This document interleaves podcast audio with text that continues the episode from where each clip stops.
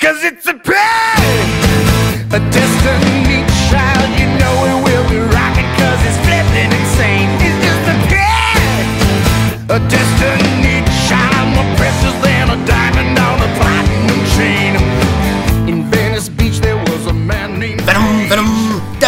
gotta get him, venom, adrenaline, momentum, venom, venom, gotta get him. And welcome to the Pick, the movie podcast, where every week we pick a movie, we talk about at the end of the episode. Someone else picks a movie. That's the power of the pick, no questions asked. It's all about the rules. We are your hosts, John Otney. Colin Westwood. and Sean Lemmy, and I did not get what you were doing. I got exactly what you were doing. You were doing that weird fucking song from the credits. Was that Eminem? It is. Okay, it sounded very Eminem like, and it sounded like he just sat down and he was just like, hmm, Venom, Venom, what can I do with that? Could I just keep saying words with that same cadence over and over again? Wow, I regret fast forwarding through that. It's, Yeah, uh, it, it pretty much it's sounds exactly song. like I did it. It's, you know, venom, venom, Yeah. adrenaline, Venom, momentum, venom, venom, venom, gotta get him, venom. I just love they're like, hey Eminem, can you write a Venom song for our movie? And he's like, all right, I'm just gonna say Venom a lot. I'm gonna say it in my very Eminem kind of way. Uh, has written in an afternoon all over it. Hey, you know, it worked for body count. Another great That song. wasn't written for Universal Soldier though, was it? I was just like, we gotta use this. This is like I mean, I doubt it. It's the name of Yeah. the band, not the movie. Right. Like I looked up this song and it is on that uh, the Eminem album from around that time, but it was Mm-hmm. written specifically for this movie. So they're they're like, we need a hit. Um, because this movie's got corporate fuck written all over it. but we'll get to that. We'll get to that. Of course, we're talking about Venom, as you can see from the title of this episode Yeah, um, because there's that new one coming out, and none of us had seen this previous one, so I thought we'd all get caught up, see what's up. Yeah, I've seen it. yeah. Uh, but first, we got our little picks where we recommend other stuff. And I'll go first, and I think I'm gonna go with a video game, which I haven't recommended in a while. I like those. Yeah, Sean, you've probably heard of this. It's on Game Pass right now. It's called Superliminal. Oh, I've never So- played that one though. Superliminal, I would describe it as like a mix between Gorogoa and the Stanley Parable. It's a third Does that person reference make puzzle sense to you, Colin? Uh, I played Gorogoa. I don't know what the Stanley Parable is. So this is a, a third person game where you're uh, at a sleep institute and you have to solve puzzles where you change the perspective of things. Like example, you're in a room, you have to figure out how to get out of it. You see like a little dollhouse in the corner. You pick up the dollhouse and then you kind of angle it in your view to where it looks big, and then you drop it and it becomes big, and then you walk through it. So it's it's basically like you picking up stuff and making it big or small um, to get through uh, room after room. And it's a pretty short game. I beat it in like a couple hours. Um, and as you're going through these rooms, there's like this guy, this kind of narrator guy, like uh, talking about the why you're there and walking you through this experience, walking you, you through your treatment Oh, that's where the, I think the Stanley Parable comes in. And Also, it kind of looks, you know, it's got that kind of look that just third person open spaces. Um, uh, very, very therapeutic. Um, there's obviously a couple puzzles that I'm like, fuck this, I don't fucking know. But for the most part, uh, a lot of them are not too hard, and there's so many, and they're uh, they're quick, so you just feel like you're constantly making progress. So it's pretty easy to like just go from one room to the next, one room to the next, one puzzle to the next. So I think that gives the game like a really great pace and sense of momentum. Um, and there's a part of it where it's like it gets kind of scary. You're like, is this a horror game? But then there's parts that are more like relaxing, and it's just it's everything I look for in an indie game experience. So definitely recommend Superliminal. do you I guys don't know what else it's for. Do you guys know about the uh, the liminal spaces like aesthetic? I yeah, I think so. Can you Uh, explain well, that a little bit to make yeah. sure that I know? Like, So- I think I know what you're talking about. you know, on the internet there are like people gather around sort of like aesthetic ideas that sort of become defined in real time. Uh, I think like the first one of these I paid attention to was Vaporwave, where there was that like Mac Plus music video. Uh, that just like sampled a song and really distorted it and just looped it. Uh, and people like, this is really, this is affecting me. I'm feeling this in a way that I don't normally feel music for some reason. And and it's a, it's it's an aesthetic, so it's the visuals and and the sound. Uh, and there are a bunch of uh, examples of this sort of thing now out there. I think cottagecore technically counts as one- as one of those like aesthetics. Uh, and liminal spaces are one that I've I really only started hearing about this year. Maybe it's been around for decades. I have no idea. But the idea is like these pictures of uh, places that are either like abandoned or just like underused or like being photographed at a time that they like normally wouldn't be seen, like an abandoned mall or like a, a picture of a school at night or something. Um, and for some reason, uh, people look at these pictures, and, and if they're done well, uh, it, it like triggers this sort of unsettling feeling that uh, I guess is, is, a, is, a, is a weird sort of high that people are chasing. So I've seen a lot about liminal spaces online um, this past year for, for whatever reason. It's kind of I don't know. I think this sort of thing is really interesting because I can't ever explain what it is about these that triggers that feeling, but I totally get it. Like, you know about thalassophobia? No. Think that's what it's called. It's the it's like the fear of uh, large bodies of water. Um, and what what people post there, they're like pictures. It's not what you think. It's like it's not like a it's not like the like Jaws poster, right? It's not like you're like in the ocean. There's like a big shark coming for you. It's more just like a picture of like here's here's a really deep underwater cave, and for whatever reason that like triggers this weird primal response in some people. Um, Wow. uh, I love this. I love that shit. It's great. Well, I got bad news for people with that phobia. If you live on Earth, that stuff's kind of everywhere.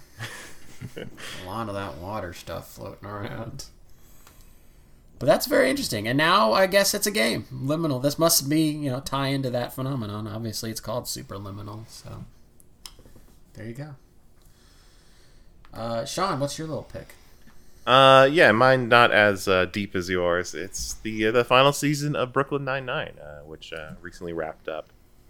Uh, I think, you know, a few years ago, I would have said, you know, uh, network sitcoms are like one of my favorite genres uh, of entertainment, just in general.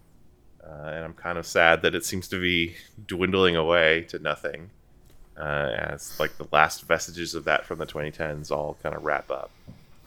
Um, and uh, it was already a pretty tough landscape when Brooklyn Nine Nine started. I think if it didn't have the pedigree it did of uh, you know a, a famous creator as well as uh, a few uh, well-known stars, uh, and the fact that it, it started out like actually pretty funny, unlike a lot of comedies which need to find their footing kind of through their first or maybe even to their second season uh, that even this might not have lasted. Um, uh, and even with all that it had going for it, Brooklyn Nine Nine still, you know, really just hung in there for its eight seasons. It, it famously got canceled on Fox, and then uh, uh, fans were able to move it uh, over to NBC and, and bring it back for a couple more years of, of not quite as good entertainment.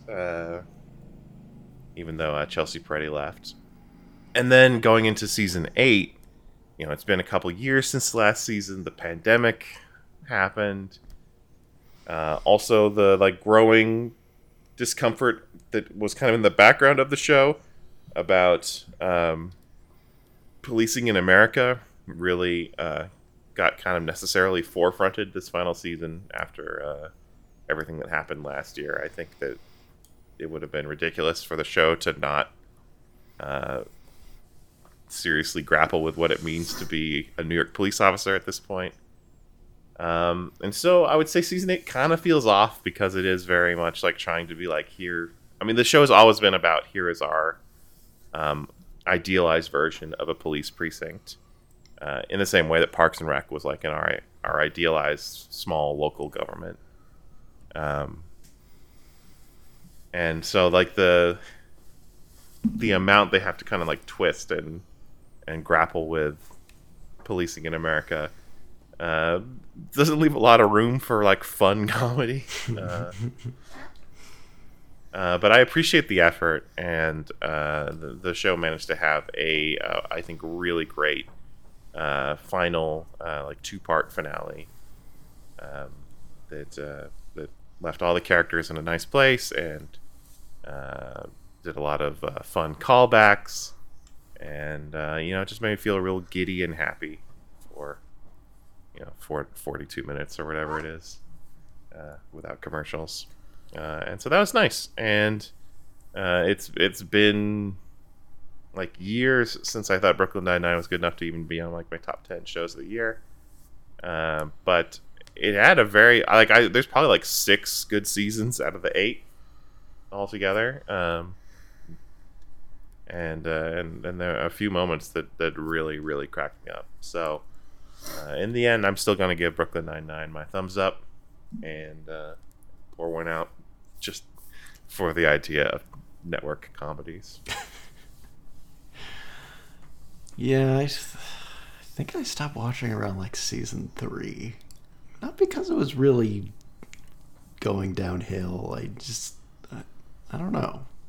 I feel like it's one of those shows that a lot of people start and kind of stop after the first few seasons. For some reason, my girlfriend started watching it early on in the pandemic and also stopped watching around that time. But I believe that it was it was solid, uh, even though I didn't see all those seasons. At the very least, everyone will help remember the uh, "I Want It That Way" uh, lineup scene. Yeah. I think is is way bigger than the show itself at this point. Um, why do you why do you think the network sitcom like comedy aesthetic doesn't translate to streaming shows as much? Um, Is it because they like don't feel a desire to be as formulaic because there isn't the expectation that you have to pump out a bunch of episodes? I don't know. I don't know if it's a I don't know what it binge friendly is. format. To be honest, um, I think most of the time when people binge a sitcom, it's it's one that's over, and so they can watch like hundreds of episodes. Uh, and a lot of the time, I think it's one they've already watched, uh, which is different from hey, we're going to put out ten episodes, and that's all you get of this show. You know, it's funny Yeah. that you, you mentioned when it's over because I was gonna I was gonna argue. Well, what about Schitt's Creek? But then I remember, well, Schitt's Creek really didn't get popular until it was just about over. And what, was yeah, was that on CBC as well, or was that only on streaming? yeah. No, I was on CBC. Yeah, so I guess it, it wasn't a specifically for streaming. It just, you know, I guess that it, it probably wasn't till it found its way to Netflix that it became popular. It just also happened to be ending around the same time. Yeah. And also, it's over. Where are the sitcoms? Yeah. I wonder what's the what's like one of the more popular sitcoms that is still on TV. I wouldn't even know. Oh God. Yeah. Who I don't think I could name any. How's Kenan doing? the show didn't look very good. The trailers. I don't know. I mean, I have no interest in like the the, the old school like multicam uh, sitcoms. Those really feel dead, except for like I guess whatever Tim Allen's pumping out these days. Yeah, that, I guess that's the dark side of the network sitcom is that these like lowest common denominator hits um, are out there. I guess like probably Young Sheldon is, I'm, I'm guessing, still going strong. But even that's a single camera show. Like I'm talking about like the shitty old format where they rattle off a joke, audience laughs. Like the John Mulaney show. The Conners is does well, right? That's still on. Oh yeah. Probably. Yeah. So weird. I don't know. It just makes me sad because like Yeah, it is sad. New Girl was so good, and it was like a weird, like hybrid of that kind of formula where, like, yeah, it it, took a few seasons to get good, but then it was like so funny in like season five or six, and you're just not gonna get that in a streaming show because people just like tune out after the first season or two, and then the show gets canceled. Uh, but oh well. Um, speaking of a streaming show, uh, my little pick is Only Murders in the Building. Uh, Whoa. yeah. Uh, we were talking earlier about Steve Martin and him coming out of his sarcophagus to host SNL every once in a while. I don't know. Probably doesn't make any sense to whoever's listening, but do with it what you will. Um, because yeah, this stars Steve Martin, Martin Short, and Selena Gomez for some reason. I don't know why. Selena Gomez is in there. I know Steve Martin and Martin Short like to To get young people to watch. Yeah, I guess it was just like probably Steve Martin and Martin Short wanted to make a show with limited resources during the pandemic, and they were like, "Eh, let's let's get someone who's not seventy years old to play against us."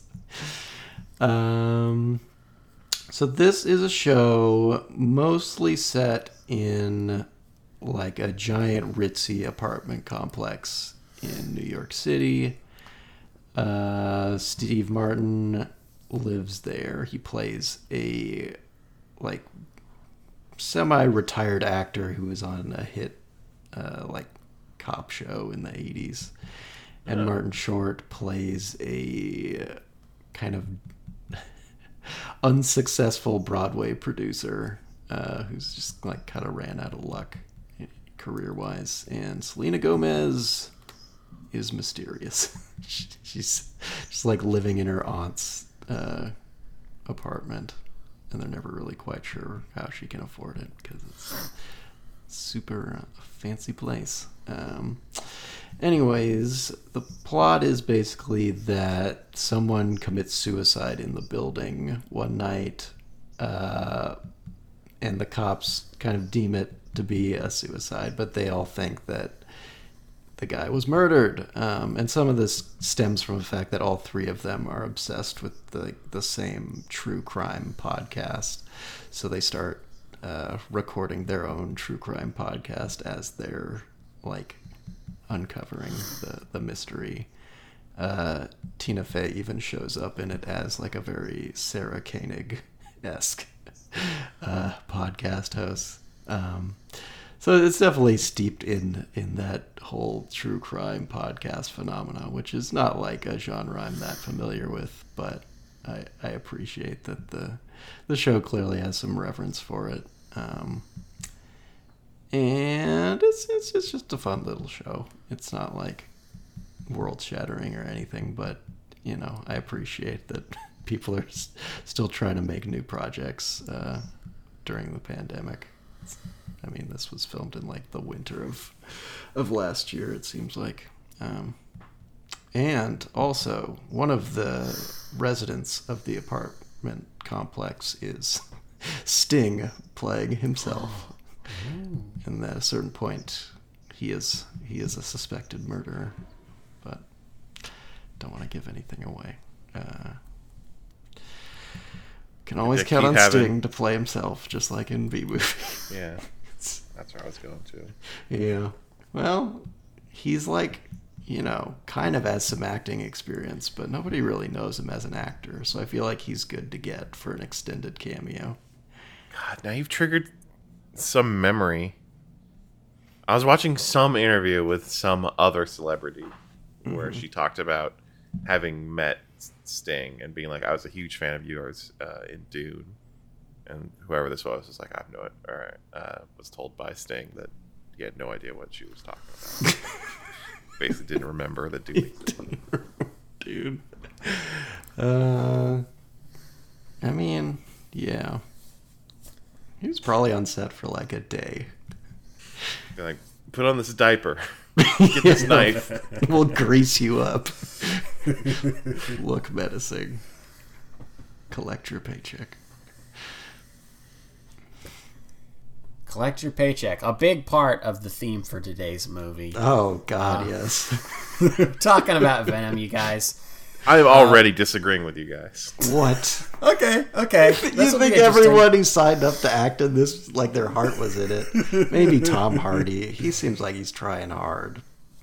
E, but I don't know. Everyone else. I would say the main three cast members are all putting in a disproportionate amount of effort compared to how hard the screenwriters worked on the script. Hmm. Well, we'll, we'll, I think we'll get into it as we go through the story beats. But first, I got to give a little bit of background on Venom. I didn't do a lot of research, but I did a little bit of research just because I wanted to know when Venom like started and how it started. And what's interesting about Venom's origin in the comic book world is, of course, the symbiote or symbiote. Never 100% on that. uh, was a thing even before Venom was in the comics because it first appeared in the uh, the comic series The Secret Wars in 1984. Do you, are you guys familiar with The Secret Wars? Yes. Yeah, it was like a little Marvel run. Uh, my dad had these comics. There's like eight of them, or maybe ten. I don't remember. Maybe less. But they took like uh, a bunch of Marvel superheroes and a bunch of Marvel villains and put them on a planet, uh, and they just made them fight. um, I don't remember who did it. I don't know. Maybe it's probably Galactus or some guy like Galactus. He's like, I want to see Oh fight. no, Galactus gets his ass whooped. Okay. Well, I, I, I don't really remember the Secret Wars that well, but what I do remember is that this Uh, is where his name is the Beyonder John. I'm sure The you have an action figure of him. Uh, I don't think so. The Beyonder. Yeah. Wow, they really worked hard on that one. Well, anyways, uh, when they're on this planet, uh, this is when Spider-Man found the, the symbiote suit.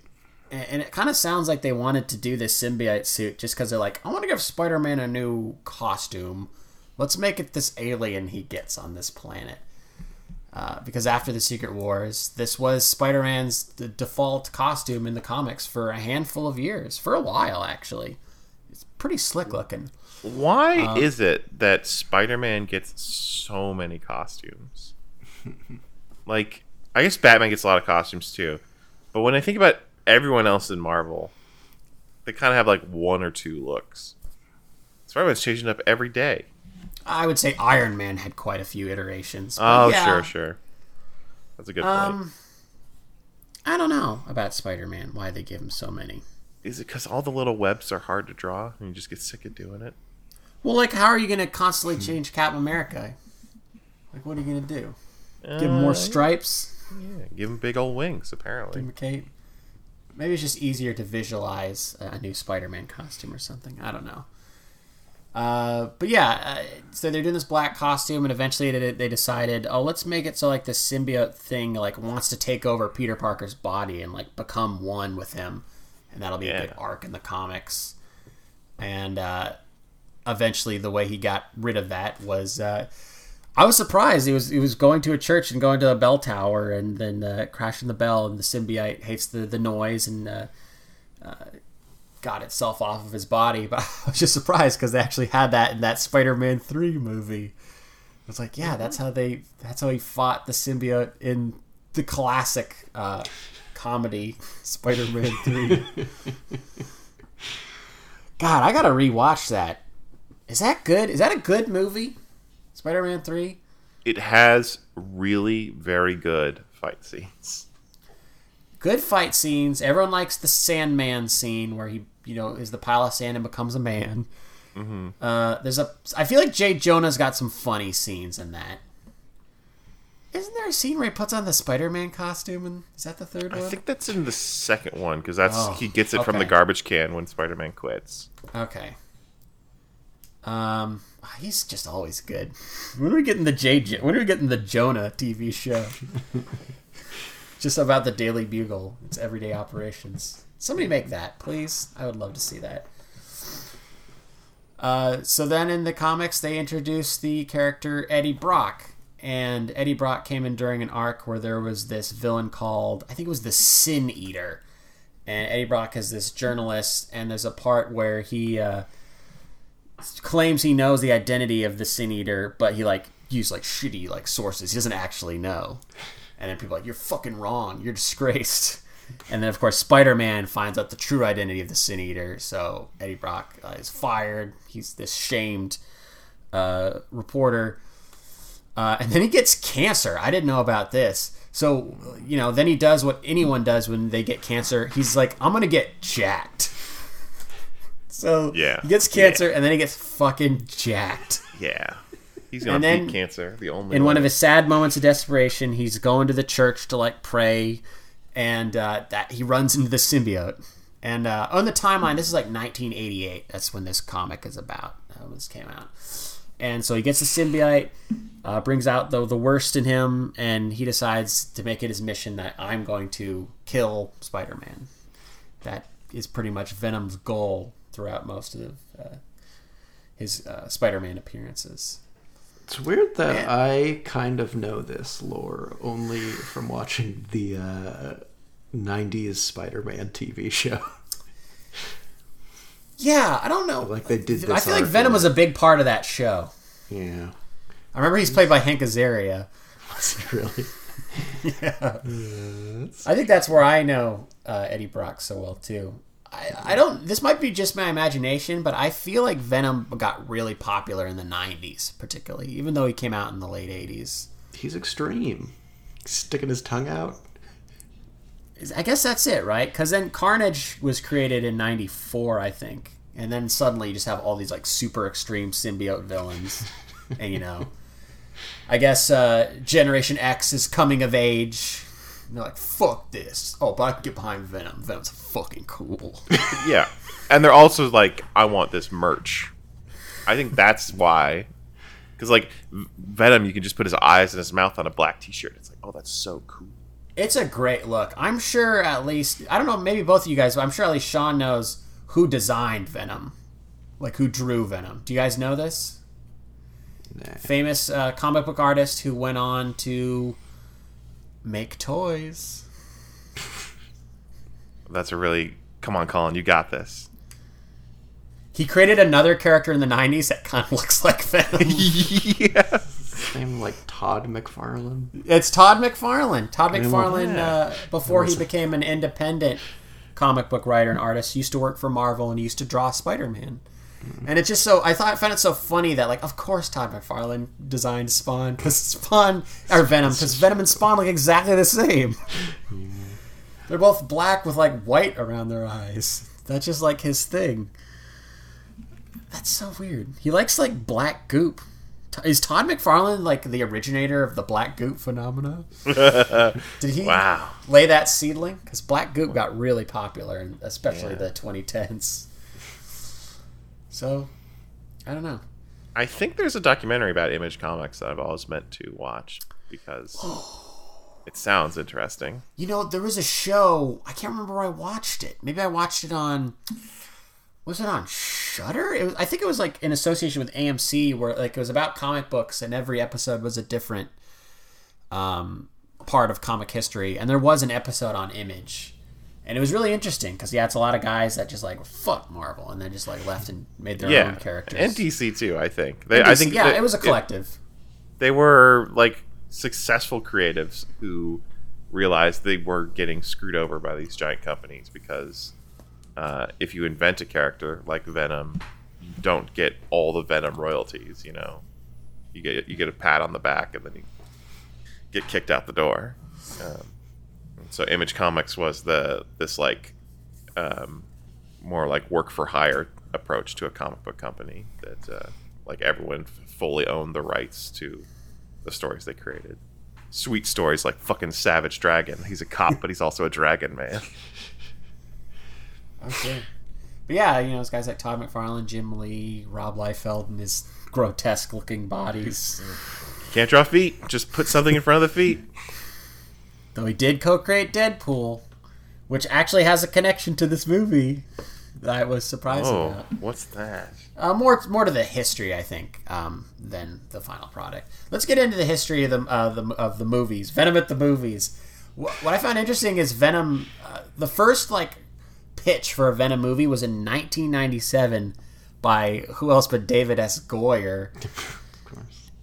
And what's so funny is this was like this was literally a year before he had two of his biggest like breakout movies, which is he wrote Blade and he wrote co-wrote Dark City. But those that's those are both 98. So at this point David S. Goyer was known for Demonic Toys, The Puppet Masters and The Crow City of Angels. so I'm going to guess that's probably why it didn't get off the ground. Cuz like yeah, they just weren't list didn't want to listen to this guy. Um, didn't give a shit. And then like a Venom uh, uh, movie didn't really become a, a conversation until again until like I think it was after Spider-Man three when they gave when it was um, Paul Wernick and Rhett Reese were uh, were asked to like hey we did this Venom character in this uh, Spider-Man movie. I think people liked it. Do you guys want to like try to work on a Venom script? So the original plans were to like okay we're gonna do the Topher Grace Venom movie. And uh, so yeah Wernick and Reese worked on that for a long time. I want to say that Wernick and Reese um, wrote Deadpool or something. They definitely um, have written a lot of movies like in that kind of style. Like they did Zombieland. They wrote Zombieland. What's so funny is they ended up not writing the final version of the Venom movie we're talking about today, though that movie is directed by the director of Zombieland, so it's just confusing. So yeah, Wernick and Reese were working on this for a long time. Eventually, people are just like, "Fuck this! We're too far from that Spider-Man movie that people didn't really like." So then, people didn't start talking about Venom again until Amazing Spider-Man times, and of course, those movies that everyone loves uh, were written by um, Alex Kurtzman and Roberto Ors- Orci, who are the Transformer guys and uh, then they worked on it for a handful of years. And uh, i don't think anybody liked what they had. But also nobody liked those amazing spider-man movies. Uh, so then that died due to lack of interest. And then yeah and then it wasn't until like i think 2016 or 17 when there's like another set of writers who are like hey you guys pick this up. See if you can do anything with it and that was um, Jeff Pinkner and Scott Rosenberg. I see there's also someone named Kelly Marcel who has a writing credit on this movie. And then they eventually wrote it. Do you know who those guys are?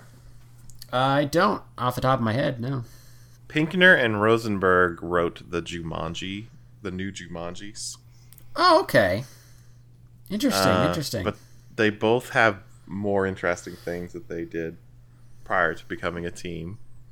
Uh, so Rosen, I guess Rosenberg's the one I'm more interested in because he wrote uh, High Fidelity oh. and also two of the most iconic Nicolas Cage movies, Con Air and Gone in 60 Seconds, uh, and also Kangaroo Jack. He's- He's the yeah, I'm looking at it right now. Jack. Wow. That's crazy. Looks Uh, like he's also doing One Punch Man coming up. I don't know how he got partnered with Pinkner because Jeff Pinkner wrote uh, some TV shows and then he did the Amazing Spider-Man 2 script. Mm-hmm.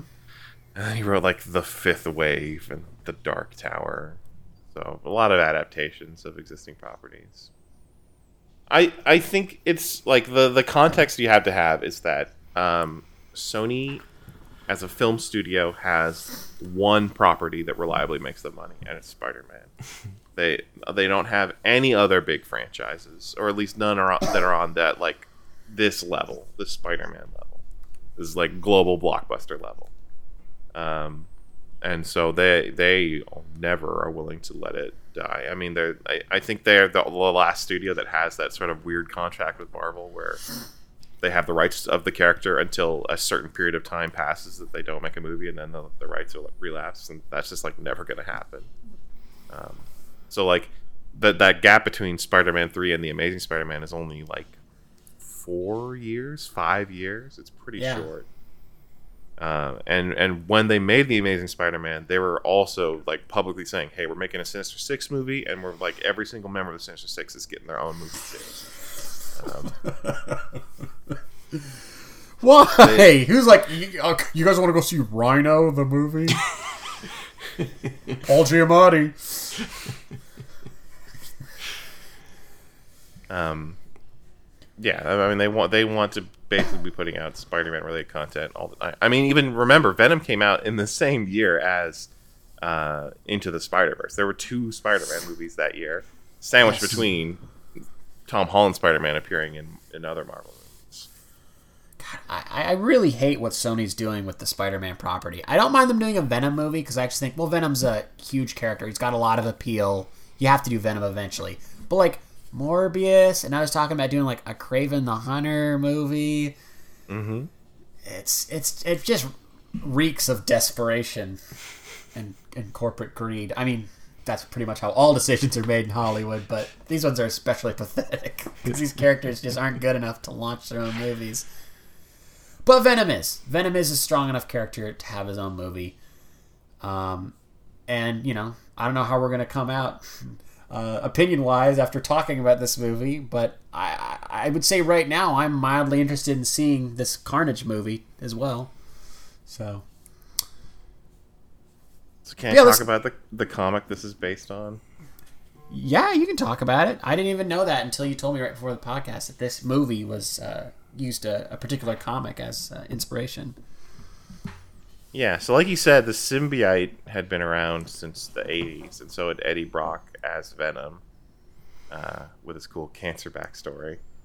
Um, but him being a sort of anti-hero was uh, established in a series from 1993, so right before Maximum Carnage times, um, called Lethal Protector, which was the first like Venom solo story, I think and the premise was uh, that in one of the times that Venom attacked Spider-Man, uh, his ex-wife Anne nearly got killed in the uh, ensuing uh, carnage. To use a loaded term, um, and that caused, uh, because Spider-Man was able to save Anne, uh, Venom and Eddie decided to uh, squash their beef with Spider-Man, and they they worked out an agreement where, as long as he wasn't like doing crimes, Spider-Man would leave him alone.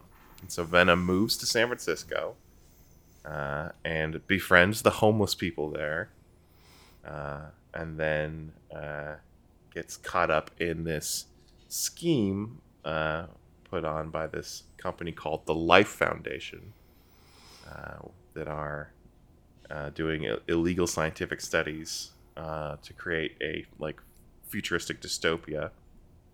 Uh, and when they capture him, they extract some symbiote from Venom, and they create five other uh, sort of symbiote monsters called Scream, Phage, Riot, Lasher, and Agony. And so the comics about uh, Venom rescuing these homeless people and stopping these uh, other symbiotes. Um, and so it does also have uh, Carlton Drake in it, uh, although he does not become Riot. Uh, he eventually does get transformed, though. He becomes Man Spider. Man Spider! I thought Spider Man became Man Spider. Was that called I think something there's probably else? multiple Man Spiders. What? All right. What, mm. I'll, I'll bite. What is man spider? Well, I, the Man mean- Spider I know is the one that Peter Parker turned into, where it, it fa- they found out at some point that his uh, the original bite that he got, the radioactive bite from the spider, had like uh, it, like dev- like further. I don't know, almost evolved, and he like grew more arms, and he started like looking like a spider. So it's like he's it's like a the Fly transformation, basically. Yeah. I That was an like arc in I've- the cartoon show as well. Yeah, I feel like I've seen that action figure before. Oh yeah, where it's like Peter Parker with all multiple arms. yeah. I, Uh, is, yeah. is the Carlton Drake thing the same kind of thing? It's the same kind of thing. It's a lot more xenomorph looking. I think it. I think it might also be called a Homo arachnus. Whoa. um, but yeah, he's just like a terrifying, uh, Whoa, shit, dude. slimy monster man. This looks like a boss in Metroid. This is scary. Uh, he talks too. That's I wouldn't want this thing talking to me. How come they didn't do this in this movie? It's really guess- disappointing, right? Ah, Homo arachnus. Uh, Yeah, it's very um like alien uh xenomorph looking. It's pretty scary. Yeah, also, Uh. it's just like. It's really disappointing at the end of this movie just to watch two Venoms fight each other. Mm-hmm. Like, I, I don't think I've ever seen that in a superhero movie where the villain has the same powers and looks exactly the same as I have the hero. in What? a movie that came out the same year, or maybe one year earlier. What was it? Black fucking Panther. Oh yeah. Um, yeah. Well, you could that- maybe make that argument for the Incredible Hulk too. Abomination Uh, yeah, Iron Man one. Okay. happens more often than you think. It sucks. Why do they do it? This is a bad idea. Uh, but this one's particularly confusing because he's like they're almost the same color too. Like it's just oh the Black Panther one I guess is the most confusing because they literally look the same. No, and uh, it's it's and they okay, so they they averaged both Venom and Riot out to be like a shade of gray instead of making Venom like pure black. Yeah. Uh, and Riot uh, is I guess he is more gray. Uh, which I guess that's a that's a mistake too. Why choose the one that looks the most like Venom? It's just he just looks like sloppy Venom. If you look at what uh, what Riot looked like in the comics, it's just like oh, the, it's it's Venom, but they, it's it's sketchier looking. Um, but yeah, when when you could do any villain, why do a villain that's the same as the hero? I also think it's kind of disappointing because like we all know that they're gonna do Carnage as soon as they can. So it's like you're already kind of spoiling uh, Venom fighting another symbiote by having him fight one. You know, he fights one in the first movie, so it makes the Carnage fight not as special.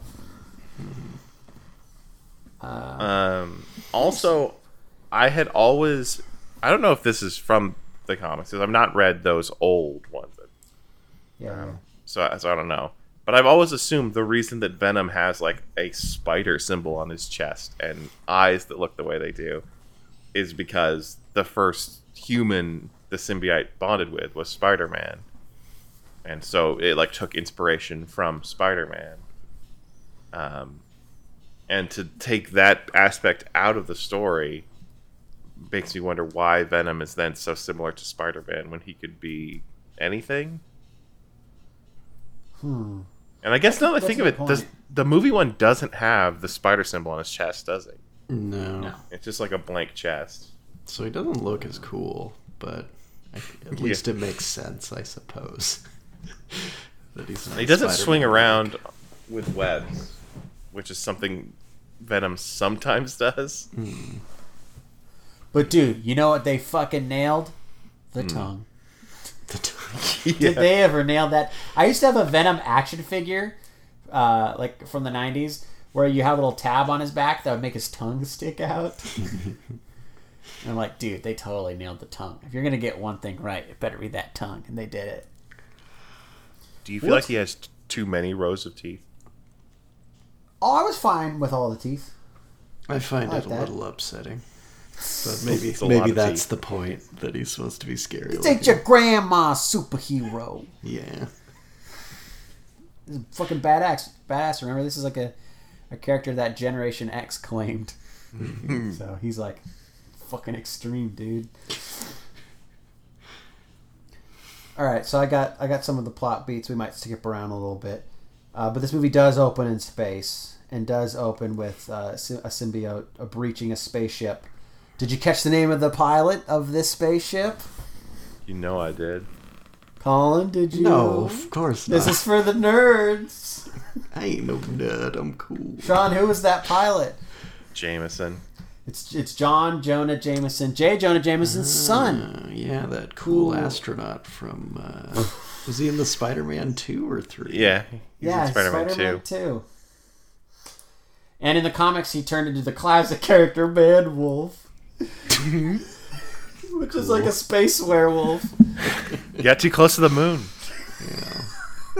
what if that's it? I don't really know the origin of Man Wolf. What if that is it? Because I feel like it was something about like he went to space and then came back a Man Wolf, like he could turn into one. Uh, but he's not Man Wolf in this, though. He did get infected with a symbiote. They they crash in Malaysia, and they're uh, the the craft is quickly recovered by the same people who launched it. The what'd you say they're called? The Life Foundation or something? Mhm. The Life, Yep. yeah, the Life Foundation, which is a company run by uh, Carlton Drake, which is a great villain name because the first name is a nerd name and the last name's kind of cool. And he's played by Riz Ahmed. Is their main thing like we know what their real thing like their real thing is, but is their main thing like they're all about space exploration, or is that just like a new venture for them? It seems like that's Oh. their main thing. That's the vibe I got. Is that it? Okay. This this wasn't like a Jeff Bezos, Elon Musk thing where they're just like, Like I'm going bored, to I'm gonna go to space. space. Yeah, just because they got Okay, some this, so this is money. like their thing. yeah. But he's this uh, genius billionaire. He's got a company that launches shit into space. but but we know the real reason. He wants those symbiotes. So uh, John Jameson gets infected with the symbiote. He passes it on to an ambulance driver, and then that ambulance driver looks at the Life Foundation logo and was like, "I know where I gotta go." And I was like, actually pretty disappointed by this uh, this intro because I'm like, shit, they're in Malaysia. It's gonna fucking take forever for them to get to Eddie Brock. Because I think it was it wasn't at that until that point that I remembered hearing, oh shit, isn't the thing that this movie doesn't turn into Venom for like a while? And then that confirmed it, starting in Malaysia. But then, hey man, then we go to San Francisco. We got a shot of the Golden Gate Bridge, and there's text on the screen that says San Francisco, as if the bridge wasn't enough of a clue. it's like if you had the Statue of Liberty and put New York City York on the screen. maybe that's for um, maybe that's for foreign audiences. Probably Or for very small children. I was like, oh, that's teaching them geography. Yeah.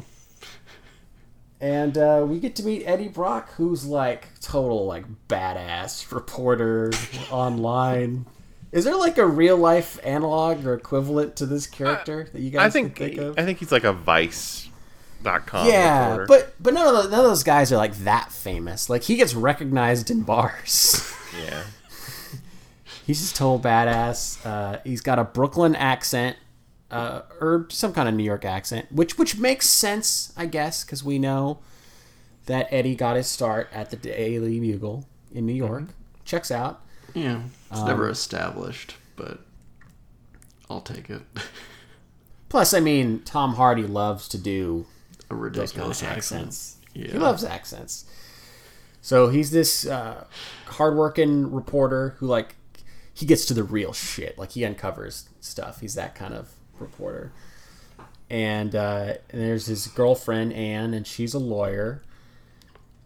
Um, I wrote a note that says, really shitty, shitty auto tune music, which is when I realized this movie might suck. so, just a little note. Yeah, there's a little bit of that, like in the It's kind of a weird soundtrack. yeah. There's a lot of uh, there's a lot of hip hop, a lot of like kind of questionable rock. Um. So, but Eddie, even though he's freelance, has, has been working with this this particular company run by Ron Cephas Jones. yeah. Uh, so the assignment Eddie gets is, I think it's kind of like he's going to do basically a, a piece on Carlton Drake that's sort of them just doing damage control for like, oh, one of our rockets crashed. But I'm going to explain like why that's okay and just, just try to. It's, it's a puff piece basically. Um, but that's not really Eddie's style. He takes the assignment, but it's not really his style. And then he finds out his girlfriend is working on a um, a case related to Carlton Drake. I can't remember if we do we get to find out specifically what her case is. Oh, it's about illegal human trials. illegal human trial, and he finds this out by when they're sleeping, logging on to her computer and reading all these classified documents. Yeah, it's a Colin, huge Colin breach I assume trust. you do this all the time because your girlfriend's a lawyer, so you're probably always logging on, right? Getting all those classified documents. Well, yeah, because in my spare time, I'm an investigative reporter in, in the Philadelphia crime system. Huge It's conflict okay, of though. interest. It's okay though, because she's a prosecutor, so like she she wants that evidence to get out. Um, that's true. Unlike unlike Anne, who is defending Carlton Drake. Yeah. So he goes to meet Carlton Drake, and he kind of starts out the interview like he's like a bad journalist, like he's just ill prepared. Mm-hmm. Which, which becomes his personality for the rest of the movie.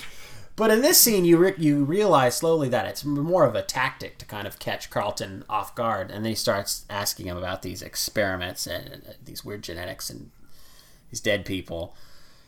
Uh, Riz Ahmed does call it. Uh, he does use the word fake news. Had to make a note of that. Yep. and they they kick him out and then his, uh, eddie's boss is super pissed and uh, eddie doesn't won't reveal his source either um, Yeah, because it's hella unethical. i wrote down i, I, I like I just wrote down stray lines every once in a while his boss says for a smart guy you really are a dumbass a good line Yeah, I remember making fun of that and when I saw it because what has he done that was smart in the movie up to this point? Not much. Pretty dumb. it is it is funny how like we're supposed to accept that he's smart but we don't actually get to see any of that we just hear about it and then see like some clips of old stories he did and, and assume he did those well Because I mean, the thing about his gotcha interview is he he doesn't have evidence he can use because like all he did was read his girlfriend's computer. yeah So like Riz Ahmed very easily gets out of it by saying, "Hey, this interview's over."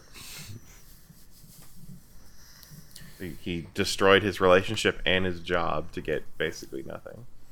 yeah, it's pretty easy for them to piece together that his uh, he got it from his girlfriend, so she gets fired and dumps him. So Eddie's spiraling, and uh, the movie does a. Oh, we also get some uh, cutaways every now and then to parts of Asia where the symbiote is jumping from person to person, um, which I didn't really need. I guess. Every time I saw it, I was just like, "Oh God, they're still in Asia. They're not even in America yet. Come on." But John, it's funny because it goes from a- normal, healthy adult to like an old lady, An old lady. and then like a Not little you'd expect. girl. Whoa. Yeah, we find out later that the way symbiotes, at least Venom, the way they work is they kind of it's like an organ transplant where they need to find a host that's uh, a match for them genetically. So that's why they have to pick specific people. And if it's uh, if it's the wrong kind of person, it doesn't end well. Um, so after Eddie's whole uh, mess of uh, after his whole incident, six months go by. Half a I year, was, I was not expecting such a big time jump. two seasons. We see Carlton. Uh, he's been experimenting uh, with rabbits, with symbiotes. With the help of Dr. Jenny Slate, J- I- uh, yeah, I forgot to mention Jenny Slate is in this movie. you can tell she's smart because she has her hair in a ponytail and she's wearing big old glasses. I was really hoping she would be more of a main character. Like she is for a good chunk, but then yeah, obviously bad stuff happens. So I was pretty disappointed. Like I would have liked her to be part of like the team. The Venom Yeah, team. again, the the comic this is based on has the Life Foundation make a team of symbiotes. I don't know why they walked away from that to have a boring one-on-one. Too expensive. Too expensive. Too expensive to have a team of symbiotes. That's that's way too much shit on screen. Plus, I'm sure they they're constantly thinking about like, oh, for the sequel, for the sequels, for the sequels. Uh, Carnage for the Yeah. second one, third one, uh, like 20 symbiote people. no one's gonna know anything what's going on. Well, they I, am sure you read they do have two planned sequels or like a sequel and a spin-off. Oh wow, a spin-off, Yeah. eh? Of Yeah. with like a different character. They want to do a She Venom spin-off. The Oh, character She Venom. He Yes. does appear briefly in this. We do get a taste of She Venom. Um, not pleased by some of the images that I saw when I googled She Venom, It's not surprised. but it is from the comics. It's a thing. So we catch up with Eddie. He's drowning his sorrows at a bar. Um, he finds out on the TV that the Life Foundation is going to do a new launch. Uh, so he's like, I gotta get it. Like, I gotta get back into this shit. Um, he goes to that convenience store where there's a robbery, and he's uh, too much of a bitch to do anything about it. Yeah, he just hides. he just hides as some guy robs uh, the convenience store, and it sounds like this guy does this like uh, like, Like every every day. week. it's like there's there's got to be a way to stop this guy. It's not like he's the mafia or something. There's got to be a way to. You can't keep letting this guy rob you. Uh, but you know, Eddie's just a bitch. He's just like eggs and pains, eggs and pains. He buys uh, Pepto Bismol and a sandwich. Hey, I thought the Pepto Bismol touch was nice because we know once he becomes Venom, he's gonna eat a lot of heads. So Yeah. we get back to Carlton, and now they've moved up to using humans for their experiments. Er, Though, were they using them earlier? Because because when Anne was in like doing the case, I I guess I was a little confused about exactly what she was doing. So that was just some other thing they were doing. That was some other that was thing. also using illegal humans. It was using people, but it wasn't for alien research. It was for okay. It was a different thing. Gotcha, gotcha. Um, but now they're using people for the symbiote program, and this is when we learn the whole thing because they're trying on some meth addict that it's got to be like a match, like an organ match, um, and it like the symbiote gets in this guy and just kind of kills him. I was I was kind of hoping he like explode. Uh, I would also say this is the first good scene in what was a bad movie, very bad movie up to this point, What'd you like about this scene? because uh, Carlton Drake gives this speech about Abraham and Isaac uh, as a way to comfort the uh, the test subject, who I believe is named Isaac, Yes. uh, and sort of subtly implies that he views himself as God. Uh, like a pretty good little villain monologue for this otherwise forgettable who gives a shit villain. Yeah, but uh, yeah, it's it's it's, it's scary. It's a, it, it's got that going, and this this speech. I mean, I think Riz Ahmed is good in this movie. Definitely. Mm-hmm. Uh, performances, uh, um, for the most part, good in this movie.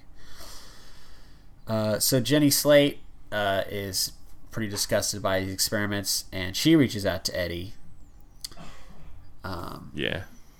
but then bef- after that, we cut back to um, Anne, who's now dating Reid Scott, who plays Dan from Veep. And Right? in this, Why in does this it- movie, he's playing a guy named Dan again. Does he only play dance? What is with that? he's good at it. Such a good Dan. He's playing a doctor named Dan, and he's charming. He's not. You can't even hate him for anything. He's not even a douche. He's just a nice guy.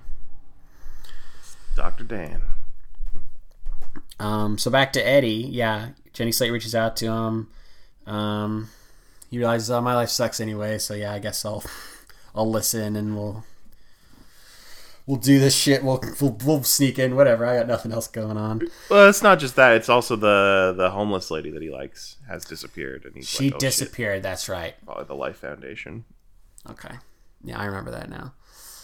Um, but she takes Eddie to that uh, their research facility, and I like how she like just like lets him sneak around. She like opens the door and she's like, "Just go figure, go find some shit. Go, go, go take photos and write stuff."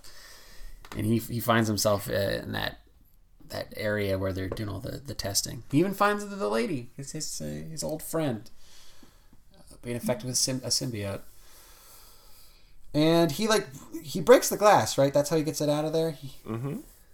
and the symbiote like jumps into him and uh, i just gotta say i'm pretty uh, amazed by how bad security is at this place considering the kind of stuff they have going on here that this whole incident even took place. Because i mean this is a place with a lot of dead bodies around like you know you don't want anyone seeing that. All jenny slate had to do was open some door and let some guy in. Yep. it was at this point in my notes that I was reminded of I think something that a lot of people thought of when this movie came out is how it does feel a lot like the movie Upgrade. I think you even mentioned that in your Letterboxd review, Sean, and that's just the funniest coincidence because Upgrade is a movie that stars Logan Marshall Green, who's famous for looking exactly like Tom Hardy, and they've both been in movies where some other um, life form, in the case of Upgrade is an AI, take over their body and make them do stuff. So, And they even have the fight. The, they have an upgrade fight scene where he's like having a conversation with Venom, and like he's like, "I'm sorry, I'm not in control of my body," but he's like beating people up really easily. It's so weird. Maybe This I wanna- the same wait, I- year. Wait, so they're the same year too? Wow. Maybe I want to watch Upgrade again. I can't remember how much I liked it. I think I, I think I liked it. It's um, it's it's got that, and then it also has like a chase where he's like using his powers in an exciting chase against technology vehicles, which is also something Upgrade has, although obviously on a much lower budget um, than what you see in Venom. It's really weird, that just like in the middle of it, it's like we're just gonna be the movie Upgrade, which also is probably like in theaters right now. Except we actually went to go see Upgrade. But hey, now we've seen them both. Now we've seen them both. Uh, so Eddie does find his way back to his apartment, and now that Venom is in his body, he becomes ravenous, and he's eating frozen tater tots and old chicken, Yep. and it's gross, but it's it's comedy as well. Got to check off those boxes. Um, Some uh, Los Espukies.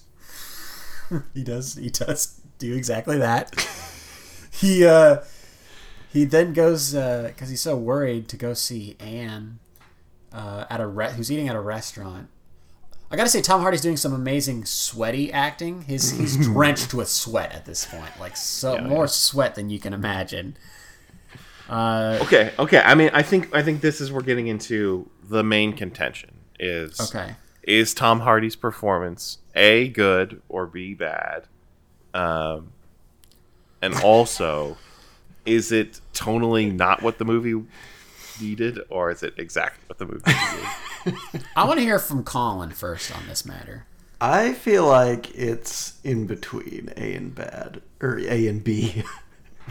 uh, this feels like a Nicolas Cage performance to me, where it's like Right? outside of the concept of good or bad acting.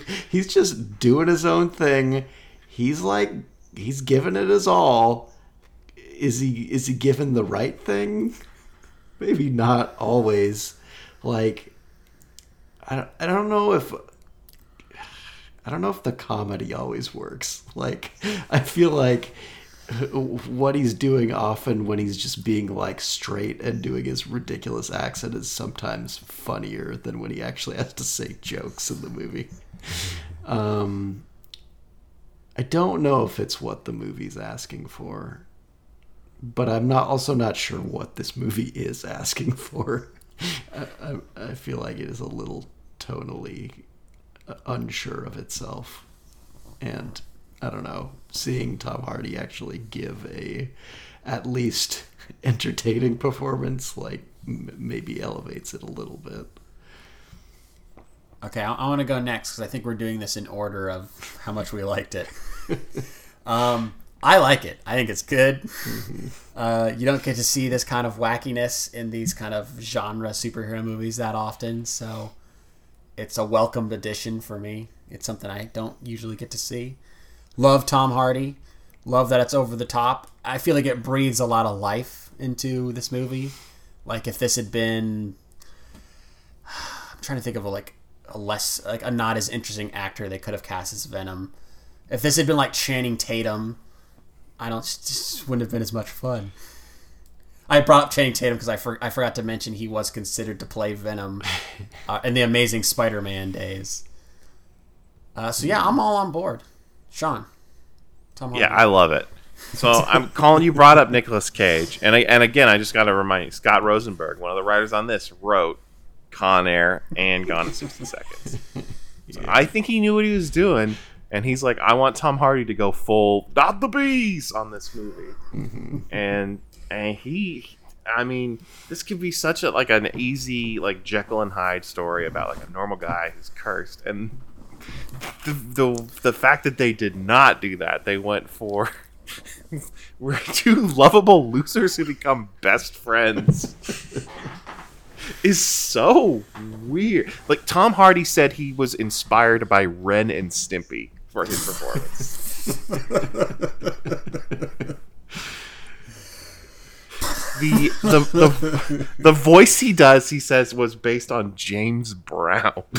I don't get it at all. Wait, where he voice? chose the, the Venom voice. Well, That's supposed to be James Brown. I mean, I, I obviously the, he, he did that voice, and then they like put a shitload of distortion and like tuning the voice down. So I don't think we're really hearing what that original voice is, though. I am kind of interested to hear it now. It's so you tell me if they take off all that modulation, it sounds like James Brown. I guess. That sounds good. I like it. I didn't realize. I felt dumb. I didn't realize. Uh, I was like trying to like, who's the voice of Venom? Like, I don't even know. It's like, oh, it's just, it's just Tom Hardy. yeah, of course. Tom Hardy is not going to pass up any chance to do a weird voice. He's or play multiple characters. I think there is a movie where he plays twins that nobody likes. Tom Hardy's in a lot of like forgettable right. movies.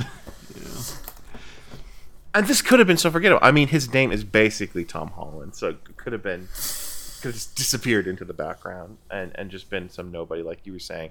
But also, I think the movie itself is written. It's like the same superhero movie that Sony and uh, specifically producer Avi Arad has been trying to make uh, for like 30 years now. Uh, if you don't know him, Colin, he- he's the guy who produced basically all the non MCU Marvel movies like Daredevil, uh, Ang Lee Hulk, the Spider Mans, Blade. I think the X Men's he did, uh, the Ghost Rider movies, uh, and and I think this movie could very much just feel like like the same, like uh, th- th- like being a like a, a cool reporter who's investigating an evil corporation. That's also basically the plot of the Amazing Spider-Man. It could have just been the same movie as that. Um, but Tom Hardy's insane performance takes it uh, uh, totally out of that realm and makes it something very different. And I've been I've been shitting on the writers, but I mean that's in the writing too because the, there there are multiple scenes where the characters are like at least we get each other because we're both losers. So back to the back to the story. Um, yeah, Eddie's uh, jumping around the restaurant. He jumps in a fish tank.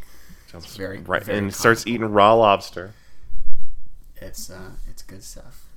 Real good. Uh, so Dr. Dan takes him back to the hospital, and they're gonna put him in an MRI. And Mm. that machine freaks out the symbiote. Is that because of the noise that it produces? John, you've taken us right into Sean's goofs. Uh, Oh no! Oh no!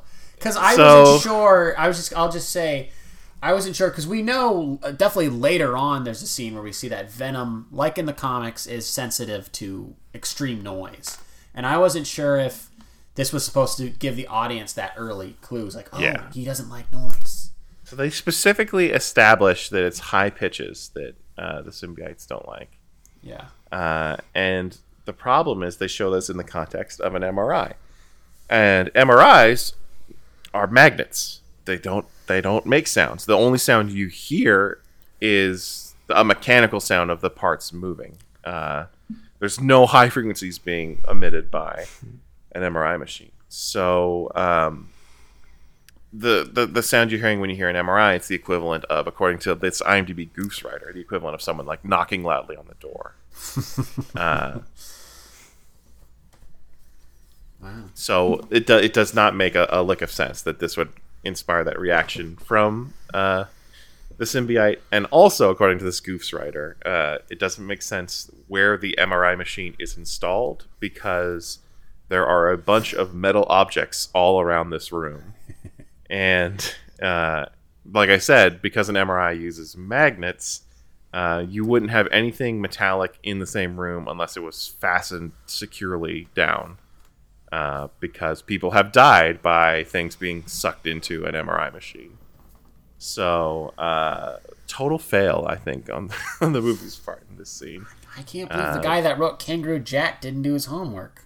They they could have done an ultrasound and and not have had either of these problems, but instead they went with an MRI. Uh, another medical goof, just while I'm here, because there's so many goofs in this Yeah. movie. Um, right after this scene, uh, when Dan uh, is analyzing the test that he did on Eddie, uh, instead of calling Eddie to tell him to come back so they can talk about the results, he calls Anne, uh, Eddie's ex-wife, uh, which, as we all know, is a direct violation of doctor-patient confidentiality. Uh, so. Dan, who we all agree is a good guy, could lose his medical license if it was discovered that he was sharing medical diagnosis information with someone other than the patient. Damn. Uh, we cut back to Jenny Slate, uh, and they find out that she was uh, behind letting Eddie in. So they kill her with symbiote.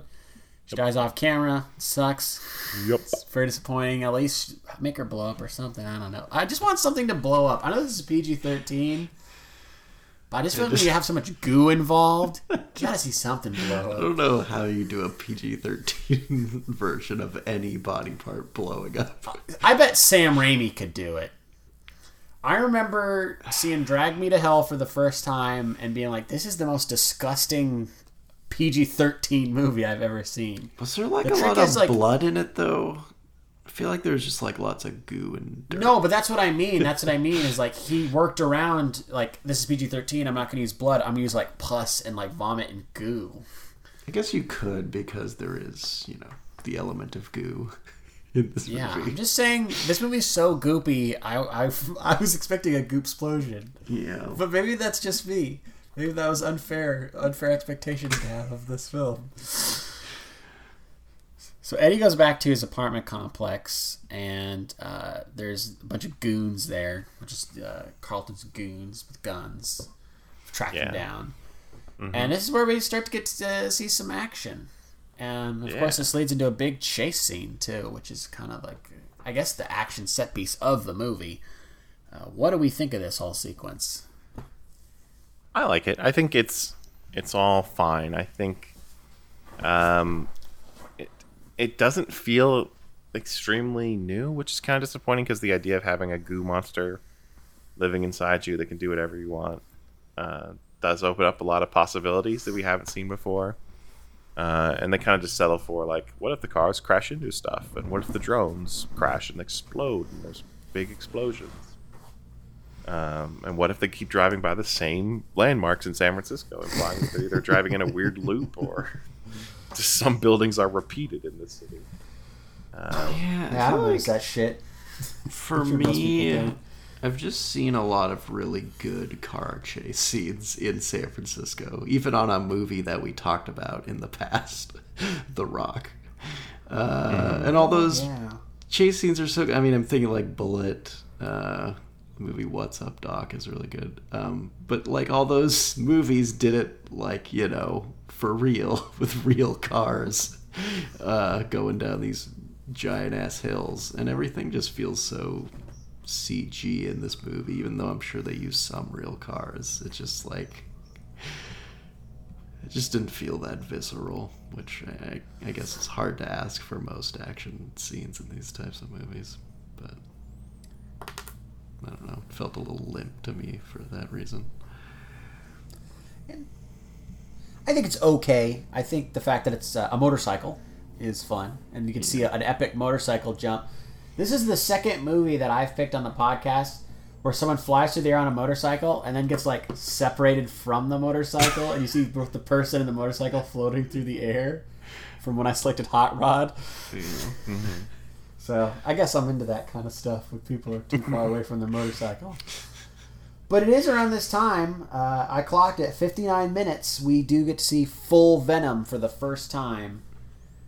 Um, I wrote one note about what I thought about Venom's uh, look, and I just wrote too tall. does feel like he gains like a whole like extra massive torso somehow. Yeah, he's too big. Though I would say overall, I think the venom and the symbiote effects are fine. I, I like the look of it. I think they, they did a good job with the character design and and most of the CGI on the symbiote. Yeah, I just kind of miss the spider symbol. I also have a hard time wrapping my mind around what's going on when the symbiote as Venom eats a person. Like, is Eddie also eating a person? I would assume not. Because we because we see the head just is wrapped around his head. yeah. There's even a part where he like takes half the head off and it's half Tom Hardy face, half Venom face.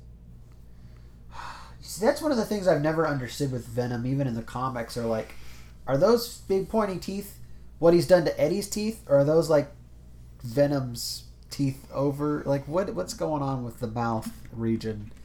I, I could buy like, oh, he bites off a head and then it gets absorbed into the symbiote and not Eddie's body.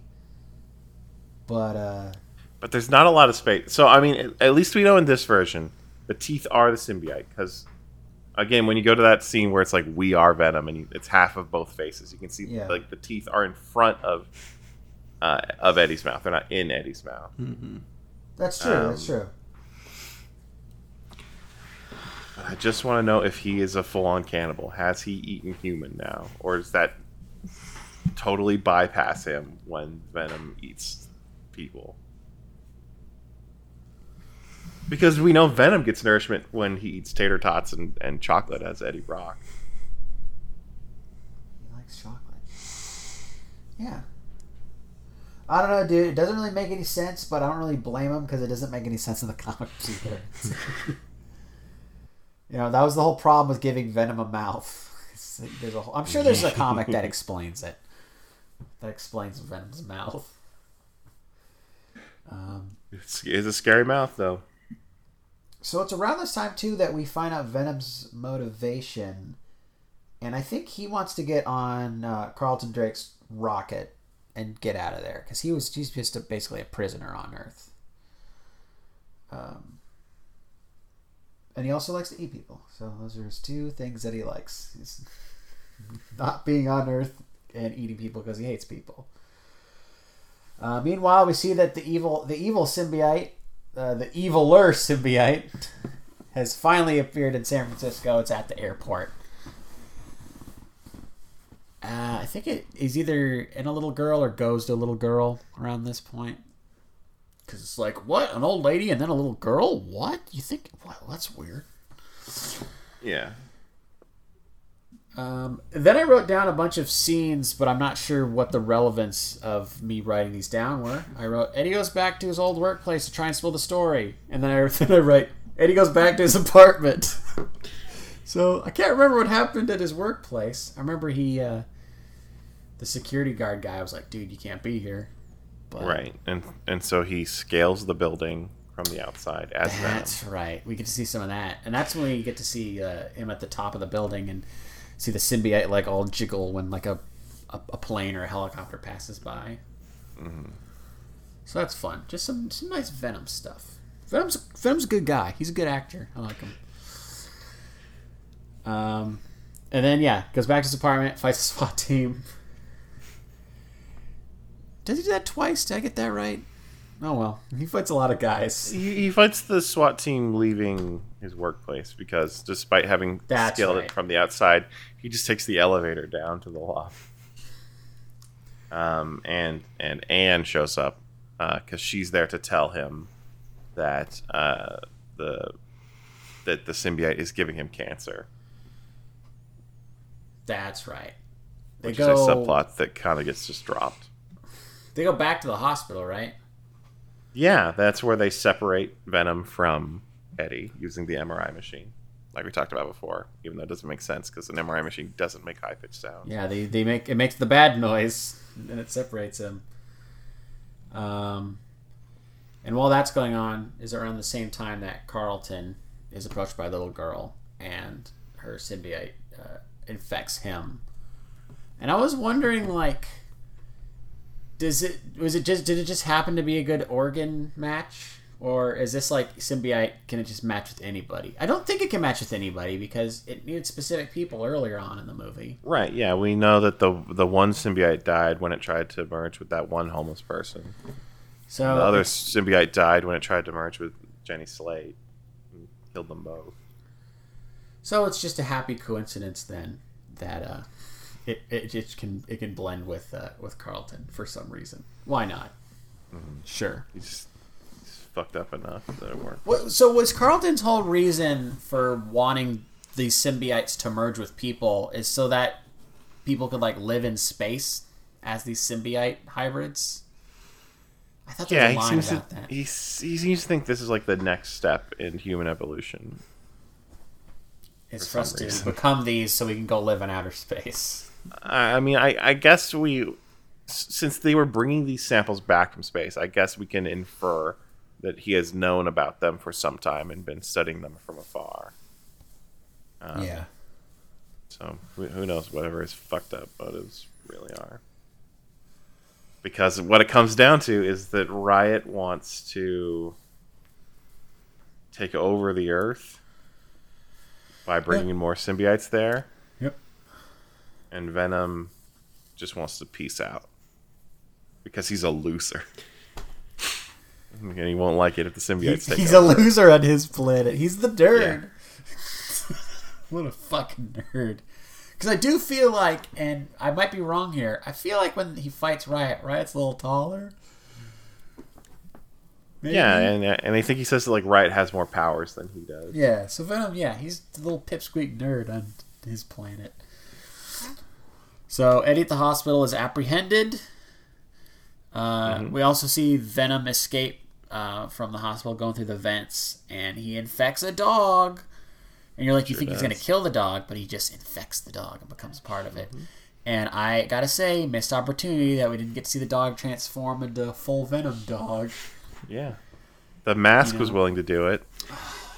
There's just there's so many valuable things to learn from the mask. Why couldn't we have learned that? This is like the mask, isn't it? I think I read that I can't remember who it was. Maybe it was the Josh Trank version of this film was going to be like more inspired by the mask. so maybe, maybe Venom was going to have like bits and like different and, like costume changes. Mm-hmm. You know, like he'd, he'd, he'd like dress up like Guy Fieri and then bite somebody's head off. You know, make some sort of Flavor Town joke. We do get to see a scene where Riot reveals himself. We get to see him talking to Carlton about their plans. He just wants to take over the world. Carlton's like, "Yeah, sure, that sounds good." How does Eddie end up in the woods? He's they're gonna execute him. They're, gonna, like, ex- you they're know, gonna ki- that's right. They're gonna kill him in the woods. They're gonna like shoot yeah. him, take him out to the woods, shoot him, and then uh, She Venom shows up. She Venom. Don't like this character. This is why she have such prominent uh, boobs. It's kind of. It's not like Venom has like a dong hanging down. Hey, but he most decidedly does not. It's all smoothed over. So I didn't need this. But like, you look up drawings of this character, and that's pretty much exactly what she looks like. It's creepy. It's gross. I don't like it. It's like, God, how many people in this movie are gonna get fucking venom powers? Um, yeah, that might be gross, but how hot is the symbiote sharing makeout session? Uh, it's pretty hot. Yeah. Worth it. But yeah, Anne uh, brings the symbiote, uh, brings Venom back to Eddie because she Yeah. can have Venom powers too. I also, at this point, wrote a stray note to myself that's just, um, shouldn't we have learned more about Riot from the beginning of the movie? he, like, I mean, obviously we see his whole journey going from person to person, but we really don't like, get to know him until like the last ten minutes of the movie. So if they had flipped it a little bit, where Venom was the symbiote that got out and was trying to escape and going through the planet Earth, and eventually finds his way to Eddie, and that Riot is one of the samples, uh, you know, and and like in this is whittled down to being the last of the samples that they have at the Life Foundation. I think the whole thing would have made a lot more sense. Uh, I don't know why they did it. That Venom was one of the samples, and that Eddie has to go and like steal Venom from the homeless lady, uh, and Riot has to possess a little girl and just make his way to the Life Foundation. Um, except that I guess they were like, well, but the symbiote's going to kill people on the way over, and so you can't have can't have Venom do that because he's supposed to be good, I guess. I actually kept forgetting while watching the movie early on that that symbiote traveling across the country wasn't Venom. I'm like, oh yeah, that's the other one. Yeah. That's the, I guess that's the confusing thing about having multiple symbiotes in this first movie. Uh, and then I wrote they fight. Riot and Venom. They sure do.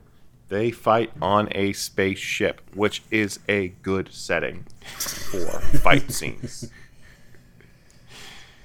Yeah, I don't know. This fight, um, I guess I don't have any complaints about it.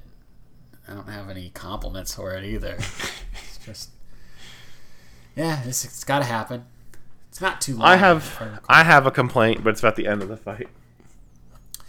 Uh, well, they fight, and then I wasn't paying attention because I was eating some cereal, and then I I noticed there uh, Eddie had a big metal shard through his chest. I didn't even see how it happened. It's a it's a riot shard. Like riot made like a spike and threw it at him. Okay. Uh, but it's okay because Venom can can heal that. Yep. He can't he can't die. He can cure He cancer can't and die. cure being pierced through the chest.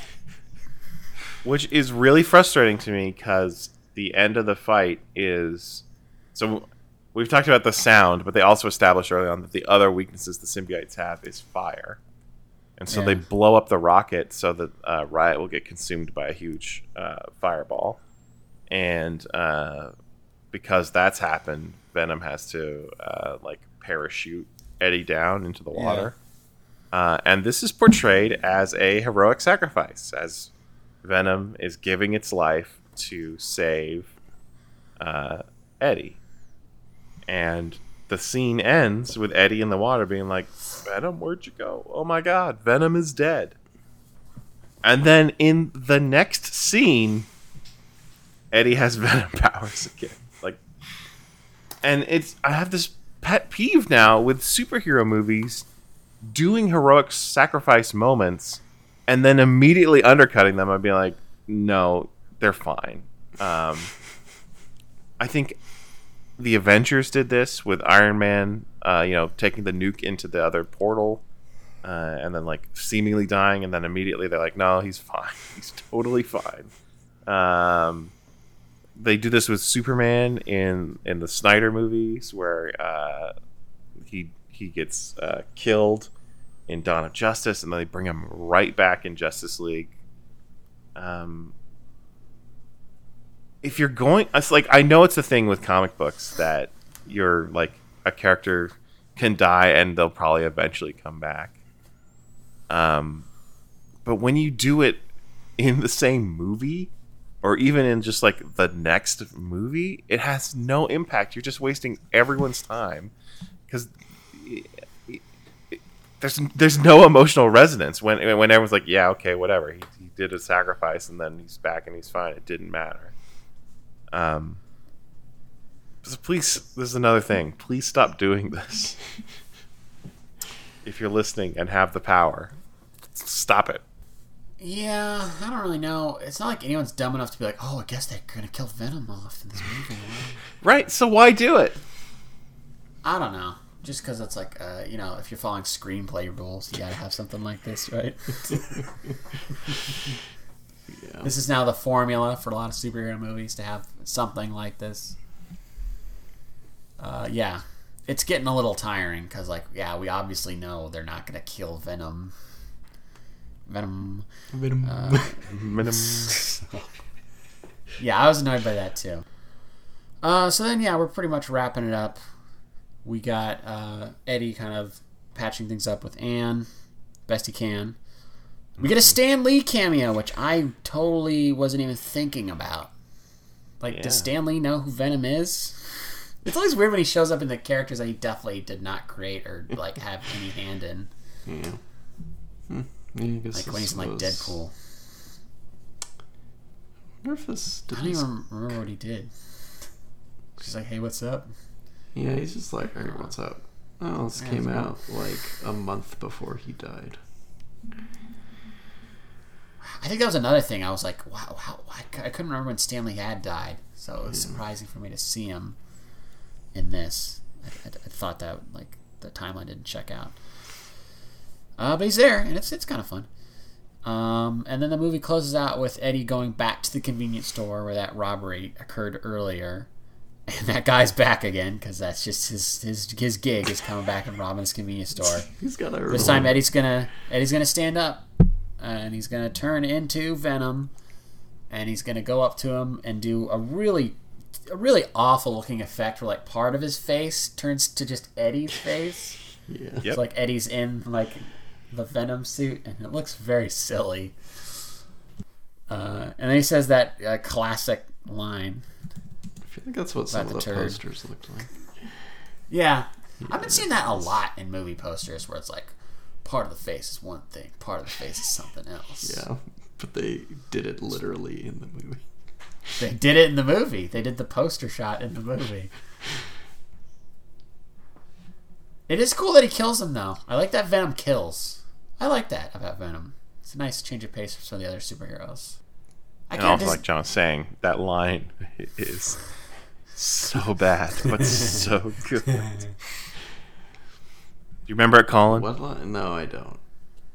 We will eat both of your arms, and then eat both of your legs, and then we will eat your face right off your head. You will be this armless, legless, faceless thing, won't you? Rolling down the street like a turd in the wind. That's right. Yeah. That common expression, turd in, the, in wind. the wind.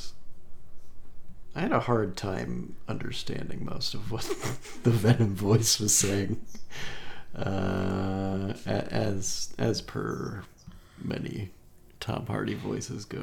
But oh well. Yeah. That's what, that's what he do. Yep. He's not gonna make it easy for you. Favorite Tom Hardy voice for me is definitely Revenant. Yeah. Where are my pelts? Gotta get those pelts. Where's He's your doing like a Buffalo Bill voice. Where are my pelts? Classic. Does he bite the guy's head off? I can't remember how he kills him. Yes. Uh, you're. It's interesting. You can't remember how he kills him because that is another goof. Uh, Because the shot we see is him biting the guy's head off, but the following shot uh, shows Eddie walking out of the store, and there's no body or blood or anything on the ground. So, despite him biting the head off, it appears he is eating the whole body in one big gulp. Yeah, I found it confusing because I feel like it kind of cuts away as he's about to bite the head off. But then, yeah, I, I guess I just assumed that he just ate the whole body in one big gulp. One big gulp. I don't remember the exact framing. I thought he just bit maybe like bit his head off and then the body's on the floor and we just weren't showing the floor. But if you guys are saying that they show it in a way where the body's just gone, then yeah. Yeah. Another goof is when Eddie is walking into the convenience store. It is clearly broad daylight. And when he walks out of the convenience store, it is midnight.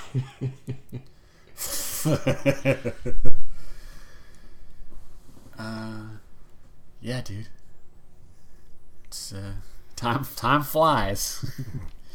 and you're biting off heads. Uh, and that's that's Venom, Venom, Venom, momentum, adrenaline, Venom. That great theme song. For a little bit, for a little bit, because then we get uh, a little tease, very fun tease for the sequel, where uh, Eddie is going to this maximum security prison for his next story, where he's going to interview Cletus Cassidy, aka Carnage, and it's Woody Harrelson wearing an Annie wig. what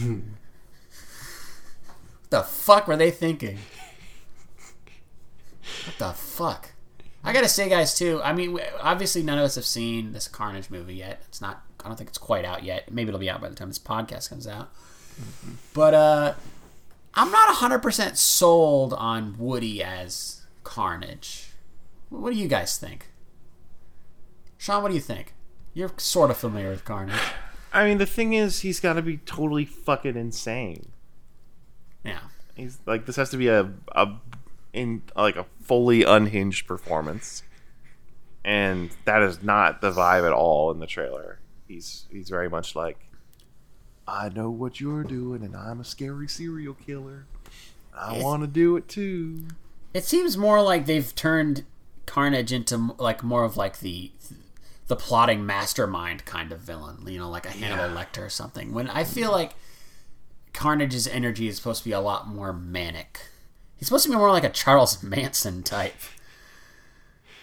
So I mean, they're they're going for a face off. You know, he's the John Travolta to our Nicolas Cage, which is Tom Hardy.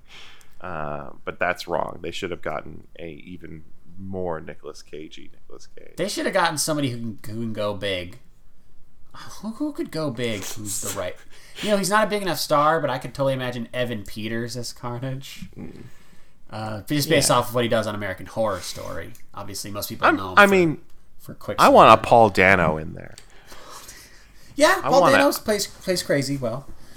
I want him to suck. All right, but we'll see. Maybe someday when that ends up on streaming or just rental, we'll, we'll do Venom Let There Be Carnage. I don't think I'm going to rush out to see it, but I will say, even though I didn't love this movie, it did make me sort of interested in seeing where they're going to go with the sequel.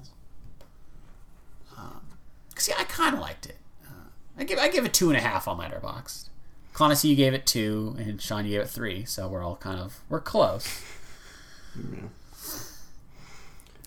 Um, but yeah, I, I I'm glad that I saw it, so now that I, I know what the deal is with Venom. I know. Yeah, and it's going to be interesting to see if they do start branching into the MCU with these side movies. It's gonna be tough to tie in the tone of Venom with the tone of these Spider-Man movies. uh, hopefully, there's just not that much Venom screen time in the. Well, I and, it's also like, how do you reckon with?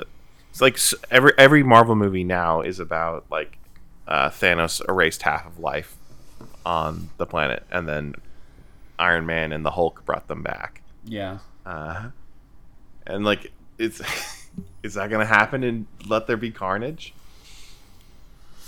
Like, is is Tom Hardy gonna get dusted and then come back and it's five years later? Uh, there might be a casual mention of it somewhere. That will be tricky, though. But I don't know. Maybe, maybe it'll be maybe it'll be fun to see Venom in the Sinister Six with all those other great villains. Uh, which means it's time for me to go on to Villains Wiki, you guys, because Sean did oh, like five goofs already. This is a segment I like to call John's Rogues Gallery.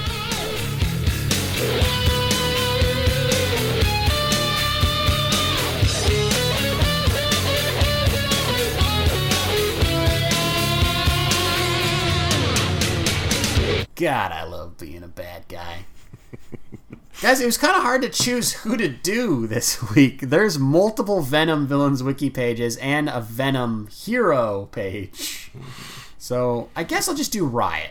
I mean, he is the villain of this film. Though I did want to bring up on Venom's villains wiki page, his type of villain is on and off again. like sometimes he's bad, sometimes he's good. Uh, but let's do Riot, guys. We're talking about Riot. He is an evil doer. Full name Riot Symbiote. Duh. Could have just said Riot. Uh, alias Riot. Team leader. I guess that's what Venom calls him at some point. That's what this says. And, of course, Carlton Drake, that being his host. Origin Venom, the movie. I'm sure he's in the comics. Didn't you say he was in the comics, John? Riot is in the comics as a separate character because Okay. he's one of the five that Drake has working Okay. for him. So somebody fucked up here. Um, occupation, alien symbiote, and leader of the symbiotes. Powers slash skills. okay, here we go. High intelligence, shapeshifting, biological assimilation, advanced strength, advanced durability, advanced speed, advanced dexterity, advanced agility, superhuman senses, regenerative healing factor, ability to generate tendrils, appendages, and weapons using its own body mass, biokinesis, possessing humans without having to bond with them, and elasticity. Whew. you Say biokinesis? I sure did. That the ability to move living things? I don't know. I don't know what biokinesis is. Let me do a quick Google for biokinesis. The unique power to manipulate the life forces and energies of uh, another. yeah, pretty much what you said. Uh, I mean, if they say so, if it's in Villains Wiki, it's got to be true, right? yep, that's the rule. All right. Uh, Riot's hobbies are swapping Yeah. one human host after another. Yeah, I mean, it's the one thing he does. I guess that's his hobby. Goals Bring the symbiote race to Earth so that he can enslave and kill all of humanity for them to conquer with the help of Drake. And kill both Eddie Brock and Venom for stopping his work. All failed. He's, a, he's I think he's the real loser. Venom thinks he's a loser, but I think Riot's a loser. Crimes attempted genocide, mass murder, including child murder, terrorism, kidnapping, possession, conspiracy, attempted cannibalism, and, and property damage. God, I hate that damn property damage. Comes up with It's so many of these villains. Problem. Now, there, this comes to the type of villain, and I usually let you guys guess, but I just feel like the chances of you guessing this are.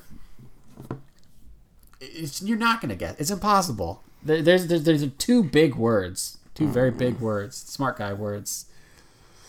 Is one of them symbiote or No, symbiotic? no. Do you, do you want me to just tell you guys? Sure. Um, well, Sean can guess because he's he's got a big brain. you just want some big words. So egomaniacal and mastermind. Wow, gonna happen You really thought outside the box on that one. it's like what we guess every time. It's egomaniacal mastermind.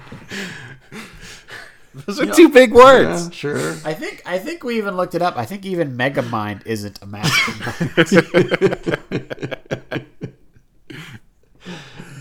uh, no, he's of course a genocidal supremacist. Well, Oh. Ah. Hey, isn't there a villain in X Men named Mastermind? Do you think he's a mastermind on Villains Wiki? I just want someone to be a mastermind. God damn it. All right, guys, I'm gonna look up the character Mastermind.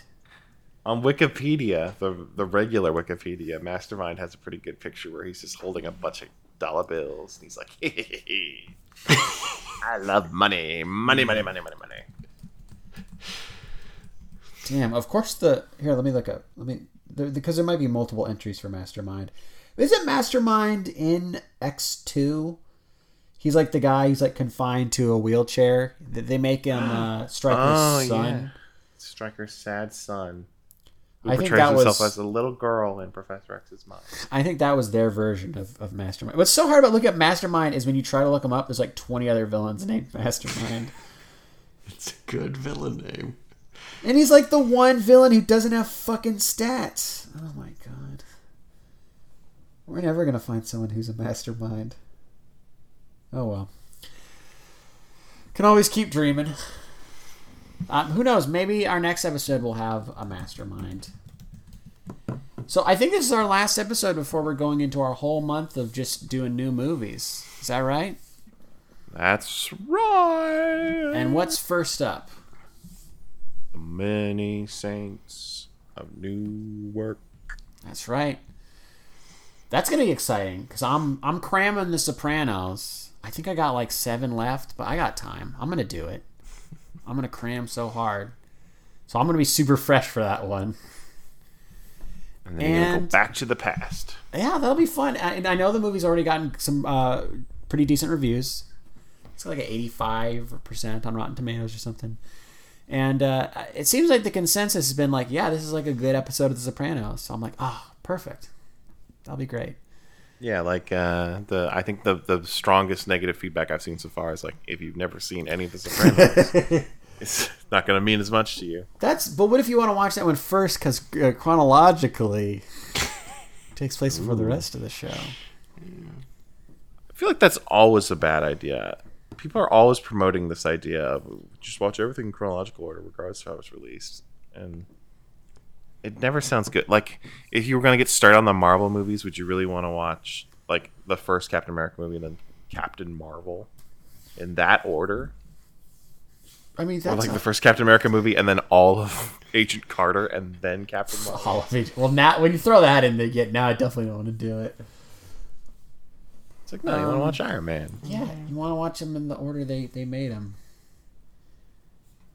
Um, but I don't know. We'll see how we feel about that. Um, and you can all check it out by going to mildlypleased.com or Dot com. or anywhere where you can find podcasts, Hello Podcasts, wherever. Uh, you know, leave us a comment if you like. No one ever does, but I we would appreciate it. That's for sure. And uh, we'll see you next time. Rolling down the street like a turd in the wind.